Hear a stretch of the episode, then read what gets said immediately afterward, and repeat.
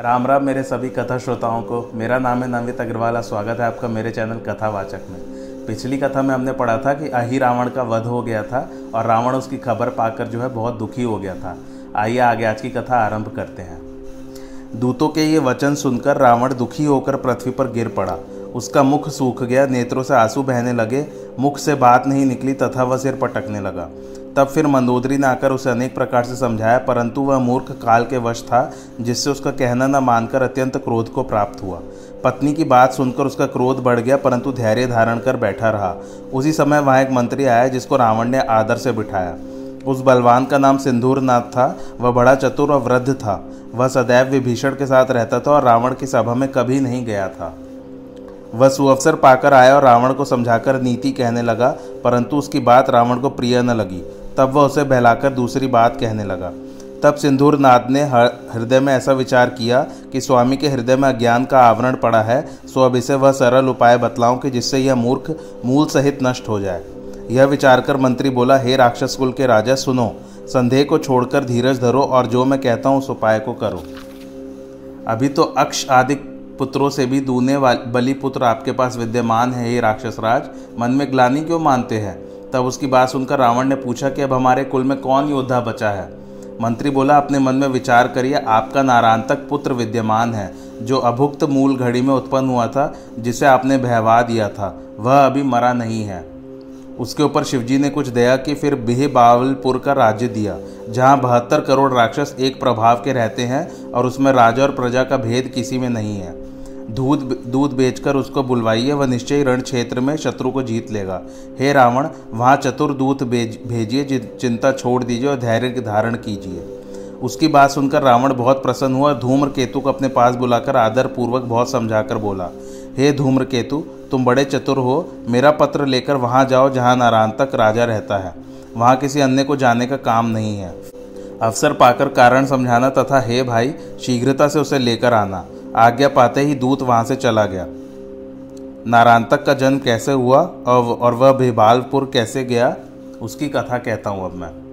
बीस का चौगुना अस्सी, आठ घटाए तो बचा बहत्तर, सात शून्य मिलाए तो हुआ बहत्तर करोड़। इतने राक्षस रावण के यहाँ एक ही दिन उत्पन्न हुए। जब वे दुष्ट लंकापुरी में एक ही साथ उत्पन्न हुए, तब यह सुनकर रावण बहुत प्रसन्न हुआ। उसने प्रसन्न हो कलश स्थापित कर अपने गुरु शुक्राचार्य को बुलाकर प्रणाम किया और उन सबकी लग्न मुहूर्त पूछा।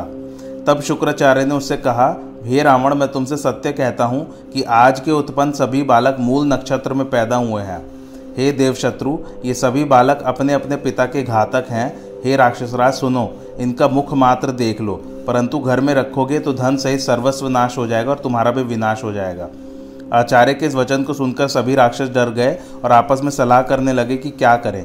तब सबने निश्चय किया कि सभी बालकों को समुद्र में डुबा दिया जाए कार्य नहीं है। रावण ने कहा, शीघ्र ही सभी बालकों को बटोर लाओ, इनको रखने से बड़ी हानि होगी। रावण की आज्ञा पाकर सेवक चरणों में सिर झुकाकर तुरंत दौड़ पड़े और सारे नगर में सभी नर नारियों से पुकार कर कह दिया।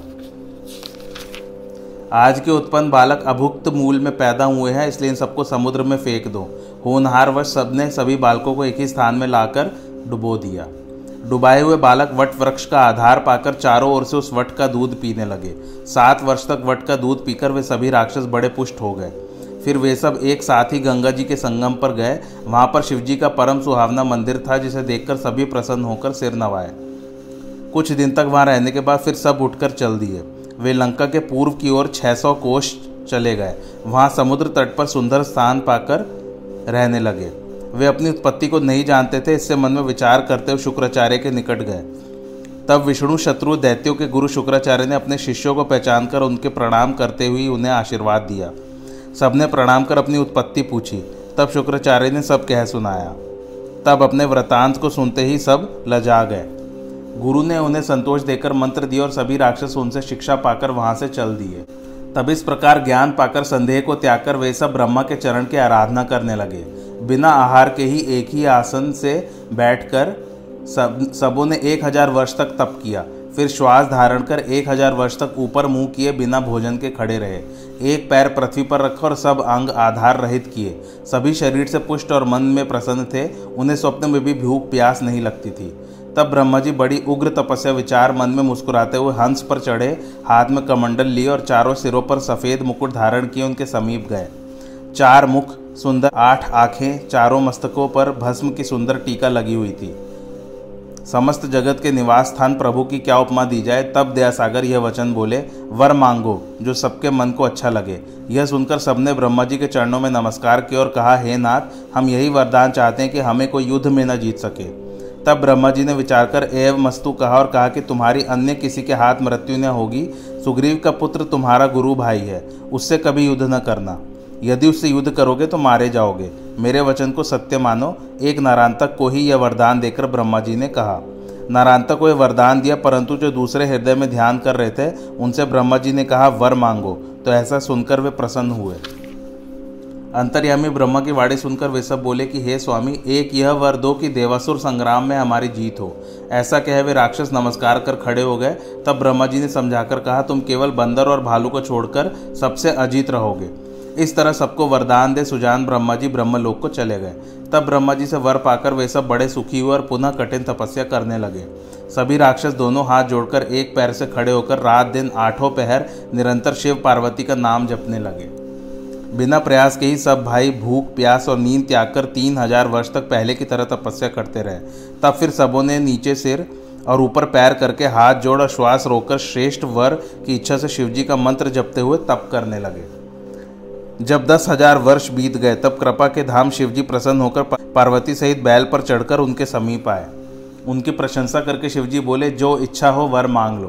तब नारांतक ने प्रणाम कर कहा, हे देवताओं के स्वामी, सुनिए, मैंने केवल आपके दर्शनार्थ तपस्या ही की थी। हे प्रभु, आप तो भक्त वत्सल हैं, इससे आपसे कुछ मांगते हुए लज्जा आती है। फिर महादेव जी बोले, तुम संकोच छोड़कर मांगो। तब नारांतक मांगने लगा, हे सदाशिव, मुझको ऐसा ऐश्वर्य दे ताकि राजा और प्रजाजनों में भेदभाव न हो। हे प्रभु, मेरा नगर बिना परिश्रम के ही बस जाए। तब एवमस्तु कहकर शिवजी पार्वती सहित अपने स्थान को चल दिए। तब शिवजी का वरदान पाकर नारांतक ने अंतरिक्ष में शीघ्र ही अपना नगर बसाया, जिसका नाम भेबावलपुर रखा, जिसका कुछ वर्णन तुमसे गाकर कहता हूँ। ऋतु, रवि, गुने अर्थात बहत्तर करोड़ ग्रह सबके एक साथ एक ही साथ बसे, जिसमें नग जटित फर्श सुवर्ण के बने हुए चारों ओर से अत्यंत सुशोभित हो रहे थे। ढाई सौ योजन का चौड़ा तथा चौसठ कोस का ऊँचा बड़ा सुदृढ़ भव्य दुर्ग बना, जिसके चारों ओर समुद्र था और जिसे देख विश्वकर्मा के भी मन को आश्चर्य होता था। चारों द्वारों में वज्र के किवाड़े थे और गढ़ के भीतरी चौक धन से परिपूर्ण थे। जिस बनिए के पास एक पद्म धन था, वह छोटा वैश्य था। उस पुर में अनेक प्रकार के वन बगीचे, तालाब, सरोवर थे। उस नगर में अपार धनी प्रजा बसने लगी और अनारांतक उनका अधिनायक हुआ। सोलह कोस में किले के चारों ओर कोट था, जिससे, जिसमें बहुत सी मड़ियाँ लगी हुई थी। हाथी, घोड़े, रथ, खच्चर आदि के अधिकता वर्णन नहीं की जाती। फिर वे सब बहत्तर करोड़ एक ही साथ विद्या भी पढ़ने लगे। उस समय वहाँ दधिबल नामक वानर पहुँचा और भिवालपुर की शोभा को निरख कुछ दिन वहाँ मोहित हो रहा। भावी वश व वानर राक्षसों के साथ एक वर्ष तक वहाँ विद्या पढ़ता रहा। एक दिन इसके गुरु ने क्रुद्ध होकर कहा, रे मूर्ख, तू तो अपने गुरु भाई का वध करने वाला होगा। तब दधिबल बिना अपराध के ही गुरु का शाप सुनकर वहाँ से चल दिया। उसे मार्ग में देवर्षि नारद जी मिले। सुग्रीव का पुत्र दधिबल नारद जी का चरण पकड़कर दंडवत करने लगा। उसे देखकर नारद जी ने आशीर्वाद दे उससे पूछा कि, हे दधिबल, तुम किस कार्य से वहाँ पर गए थे? तब दधिबल ने नारायणतकपुरी की महिमा नारद जी से कह सुनाई। ब्रह्मा जी के पुत्र नारद जी राक्षसों की बड़ी संपत्ति सुनकर मन में विचार करने लगे।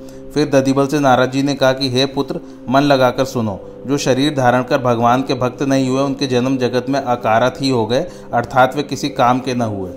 हे तात, यह विचार कर रघुनाथ जी का भजन करो। मुनि की बात सुनकर उसे ज्ञान उत्पन्न हो गया। वह ऋषि का चरण स्पर्श कर आशीर्वाद पाकर प्रसन्न हो चल दिया। तब दधिबल शीघ्रता से वहाँ पर आया, जहाँ की समुद्र के मध्य में एक सुंदर पर्वत था।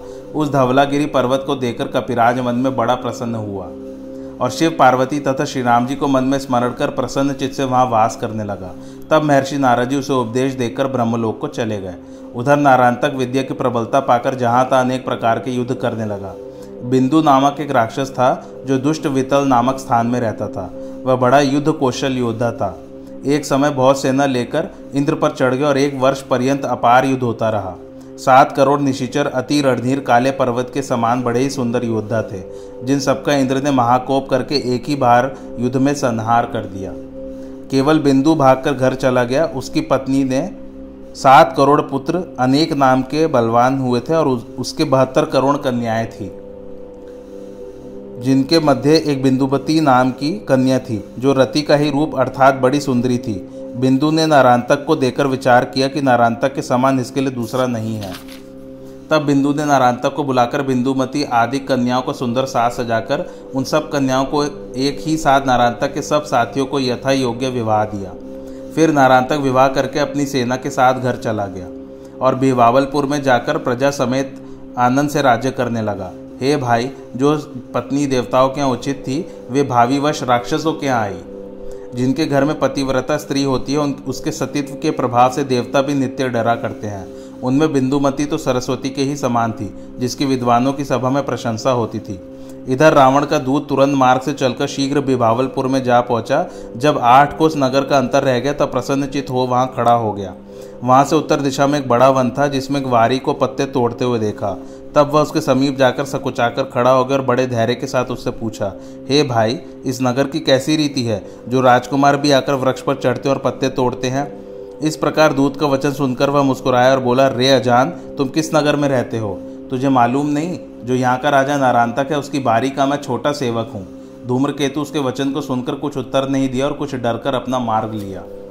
उस समय सोने का गड़ा हाथ में लिए एक सौभाग्यवती सुंदरी स्त्री जल भरने को आई। उसे देखकर धूम्रकेतु को बड़ा संशय हुआ।